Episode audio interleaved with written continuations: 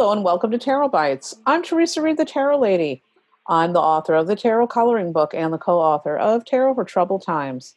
I'm also your host for this podcast series. This is episode 183 of Tarot Bites, the podcast where I dish out short, entertaining, bite sized lessons on how to read tarot. And for today's episode, our topic is tarot and folk magic. And my special guest is Lex Ritchie. Welcome, Lex. Hi, thank you so much for having me. I'm excited to be here. Well, I am glad to have you here. Um, folk magic is something I'm very interested in, and I think a lot of my listeners are interested in anything with magic and tarot and you know that that sort of thing. Uh, and you're a folk magic educator, so for people who are listening, I'd love it if you could explain what folk magic is.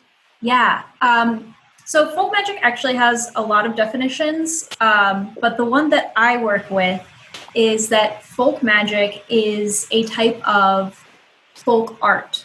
So, like a folk art, it's a craft. So, it is something that comes through practice and um, through a type of cunning. So, cunning has this kind of uh, negative connotation now of being um, like duplicitous or crafty, but cunning is, in my practice is a knowing that comes both from within and from connection to external sources of magic, external sources of, of the numinous, right?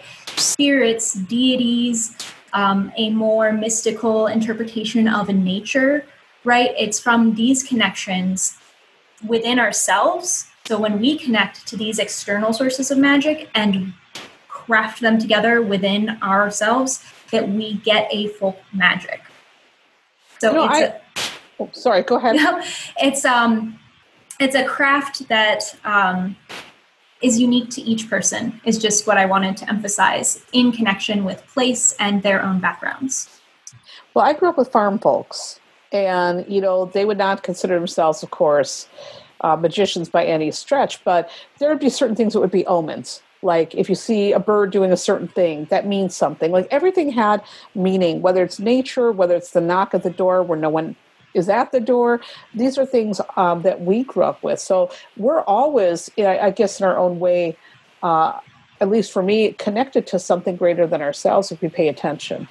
Right right. And i i come from a similar kind of more rural background um, and uh, on one side, it's sort of Appalachian folk magic, and on the other side, Italian American Catholic folk magic. Um, and the, the idea of of magic that's not magic, you know, like as we think of it nowadays in this like very high magic, ceremonial art, mystical sense, but a magic that is very much about one's lived experience. Well, I, I also grew up uh, Roman Catholic. And so we had, you know, you pray to this saint for that thing. Uh, I actually have a statue of St. Anthony, and he's got a removable baby. And so, you, you, what you do with this thing is you take the baby away and say, Listen, St. Anthony, this is what I want. You'll get your little baby Jesus back when you grant my wish. Now, I've never done that because that feels like that's kind of like a little bit violent, but that's an old, like, Catholic thing that I think is really interesting. Yeah.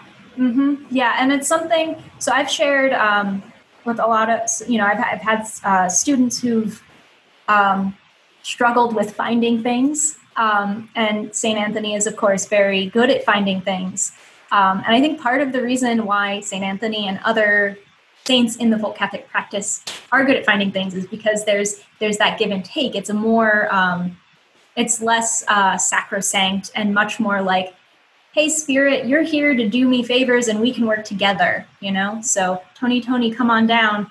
Works because you know otherwise you're not going to call on tony. You know it's so funny my um, father many years ago had to sell his house and that house sat on the market for a year. And we had feng shui consultants come in and that helped get people in there but it wasn't selling. And finally i'm like the dude is catholic. Let me go get st joe. So i got the st joe statue and for people who grew up Catholic, you know this. You bury the statue upside down uh, next to the for sale sign facing the house, and you put a little food in there so he's got something to eat while he works.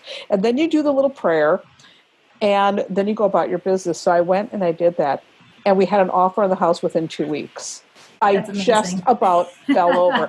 So this folk magic, um, Catholic magic, whatever kind of magic you do, it does work.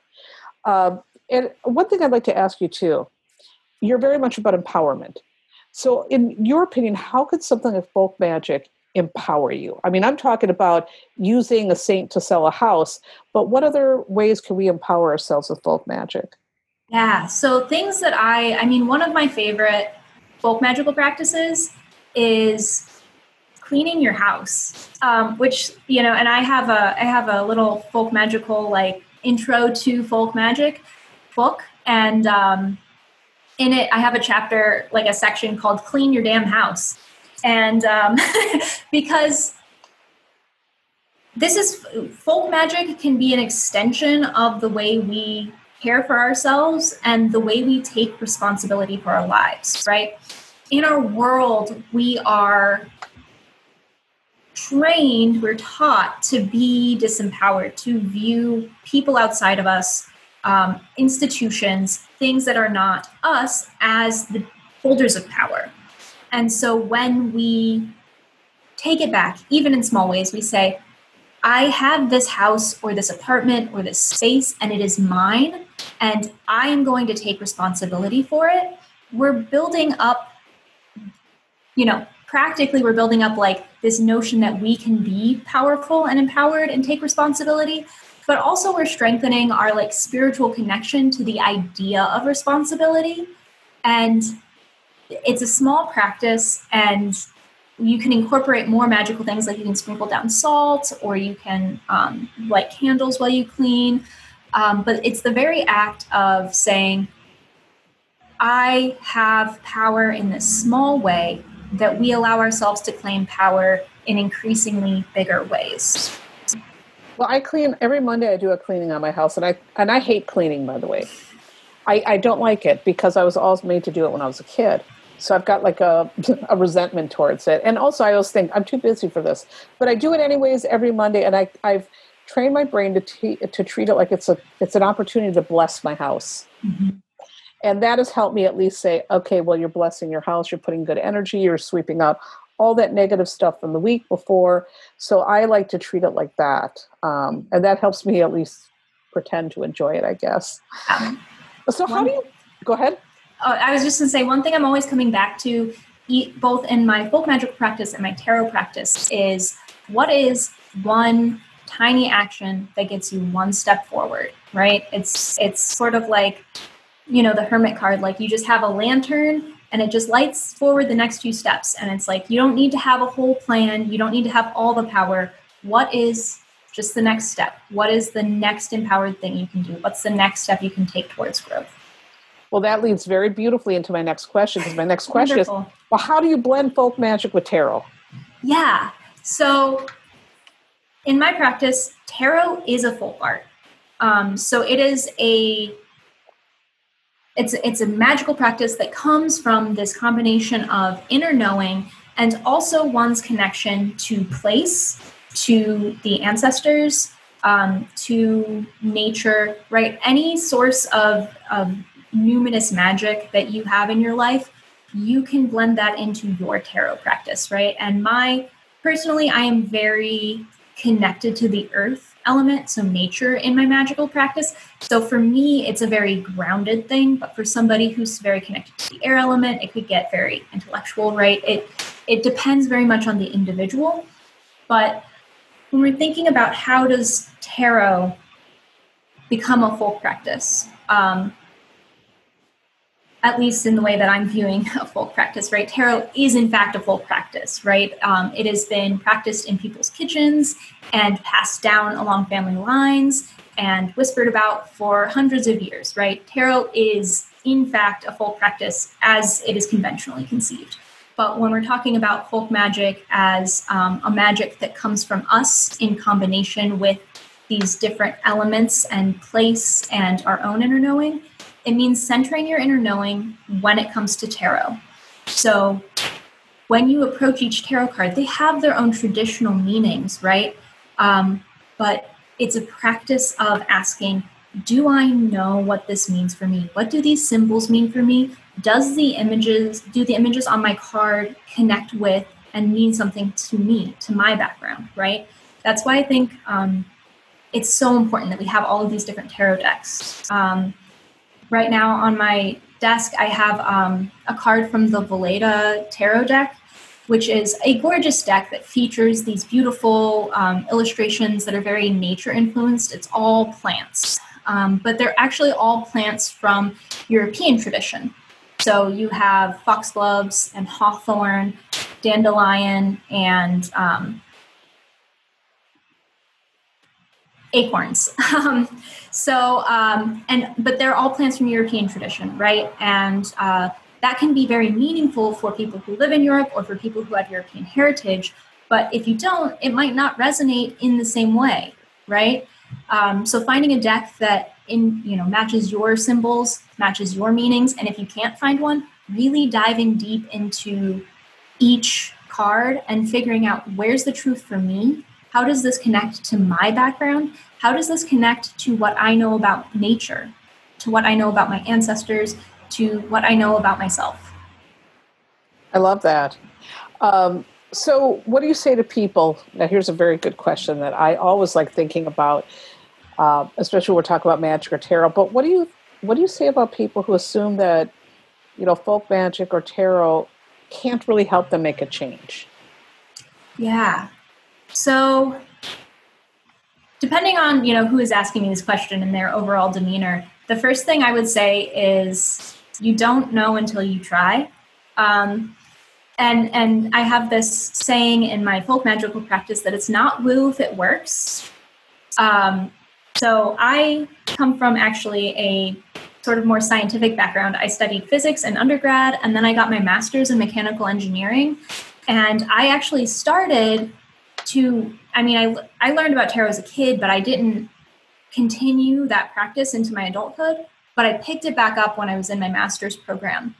And i thought i felt like such an idiot. I'm like what am i doing with these stupid cards? Like i i don't want to tell the future. I don't think they can tell the future but they they helped me so much. Like i was i'm good at science but it's just it's not where I was able to be doing the best work. Like I'm chronically ill, I'm neurodivergent. It wasn't gonna it wasn't gonna work out.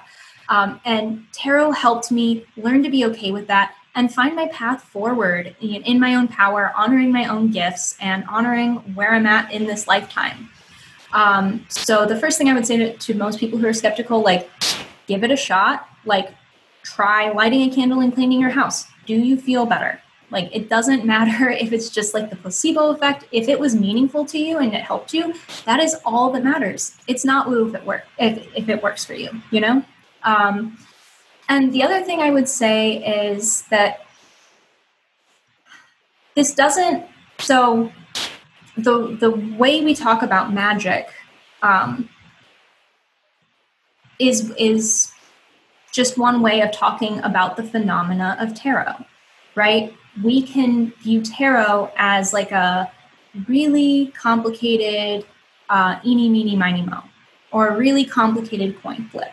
It is a process of asking questions and finding clarity for yourself. That is why it is very important for me to center an individual's knowing in a tarot reading, and why it is very important for me to center empowerment in a tarot reading, because if I'm just pulling the cards and not trying to relate this back to how it can help my client, how it can help the individual move forward in their growth, uh, you know, then it's not really honoring the person that I'm working for, um, the the client that I'm reading for, and it's kind of rude to them. You know, like we all have our ability to choose to grow and to find clarity in this life, and tarot is is but one tool for that. It's one of many tools.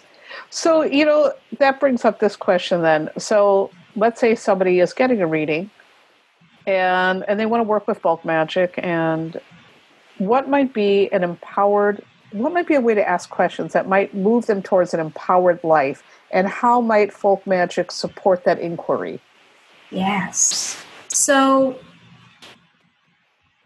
something a lot of people, when they're coming to me with questions for the tarot cards, often they're asking questions that are very focused externally. Like, this thing is happening to me. and I want to know how to make this thing go this way. Um, and often the reframe that I will offer them is um, how can we look at how you're empowered to act in response to this situation, how you're empowered to advocate for yourself, what tools you have to respond to this situation, what opportunity is being presented for growth. Um, so, looking at starting sort of from the center in, right? The, the external might be what prompts you to come to the tarot reading, but the gift of the tarot reading is that you can respond from the outside or from the inside out to the external situation so that you can find the steps forward that are empowering for you, that are aligned with where you want to go and what you're hoping for in your life. Um, and then, okay, you then you asked about folk magic and how that can help. How can um, support the inquiry?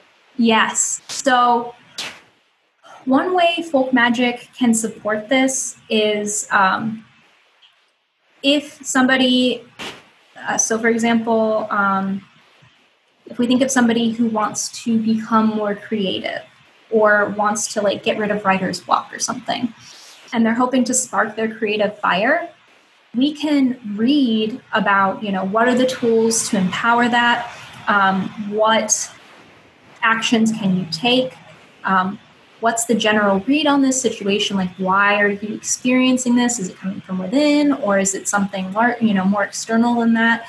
And we can ask all those questions and sort of um, answer those questions in a tarot reading. But as far as empowering the um, client moving forward i can suggest things like lighting a candle and you know every day at a certain time or when they begin to do their creative practice and focusing on bringing that candle bringing forward the fire in them. Or we can um, come up with some other practice that you know really helps them feel creative in a low pressure way, um, or ask what creativity means to them and invite the client to bring more of that those elements of creativity into their life without you know necessarily trying to force through the creative block. I love that. So my last question for you what is the biggest change that tarot and folk magic brought into your life? Ooh, um, I mean, I, like I was saying, I was in a mechanical engineering graduate program. I was studying to get my PhD. Um, I was pretty good at it, even you know. I but let's be real. I have ADHD, and I am intuitive and empathic, and I'm I'm also queer, which is like not necessarily like the most okay thing in most science environments, right? It was not the most aligned path for me. It was not necessarily in my nature, even though I was successful at it. And coming to tarot, like, just let me see all of the ways that that wasn't aligned, right? Um, it it really what it did was it rewove my connection to the root of my power to make choices in my life right? When i made the choice to study science i was following like a script sort of right? It, it was a very kind of hierophant kind of thing where i had been given this way that my life was supposed to go and i was doing it but it wasn't really in alignment with my values. It wasn't in alignment with who i was and it wasn't in alignment with where i wanted to end up and the way I wanted to bring my gifts into the world. And um, the tarot helped me see the ways that I was giving away my power to shape my life to this story of how things are supposed to go. And that was like a years long process. But I left my PhD program and moved across the country back to my home state, um, which is so amazing. I love, I'm, I'm in uh, Toledo, Ohio, and it's amazing, and I love it. Um, and I am reading tarot now, right? So, like, through tarot, through the process of continually finding, seeking clarity through the tarot and finding empowerment and taking steps towards that empowerment, slowly taking small, tiny pieces of action regularly, that has shifted my entire life. Um, and I wouldn't have been able to do it without tarot, I don't think. You know, so interesting. Uh, my path, I always thought was going to be very different too. I thought I was going to be a makeup artist, and then the other thing I thought I would be would be an attorney. I've got a Libra rising, so I, I love everything about law, and it just didn't work out that way. You know, I always like to say tarot kind of found me, and all of a sudden one day here I am on the path, and now I've been reading tarot professionally for thirty years. You know, you just sometimes got to follow where the path leads you. And I think that's a very folk magic way of looking at things. Mm-hmm. And sometimes the path just opens up and you got to follow it and it doesn't go according to script. Yeah. Mm-hmm. You know, everyone has those those nudges and you can ignore them for some time. Um, but eventually, you know, it'll you'll either slowly path correct or you'll you'll get a shove, you know? Um, yeah. And, and tarot is can guide our course corrections. Absolutely.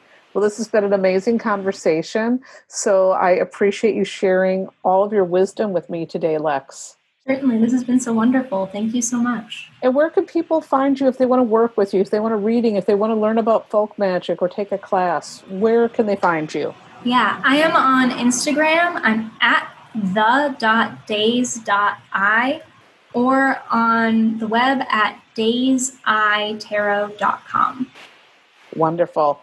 Well, people, uh, if you are listening, make sure you go and check out Lex's work. I think you're going to be very fascinated, and this is going to be another step to helping you get on the right path. So, once again, Lex, thank you so much. Thank you. All right, people, that wraps up this episode of Tarot Bites. And you can check out lots more tarot goodness on my website, thetarotlady.com. I've got free tarot and astrology lessons, lots of books, hundreds of blog posts, astrological forecasts, and so many other good things for you to scope out and enjoy. I want to thank you again for taking the time to listen. I hope you have a beautiful day.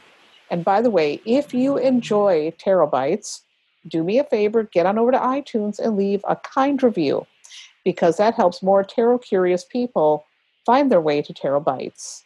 And as always, I like to close out by saying pay close attention to your intuition throughout your day and let it guide you into making brave, excellent choices. Remember that you are always in the driver's seat of your life. You are in charge of your decisions, your plans, the action steps that you take or don't take. You're the boss. And if you don't like where your life is headed right now, you can change that. Nothing is ever fixed in stone.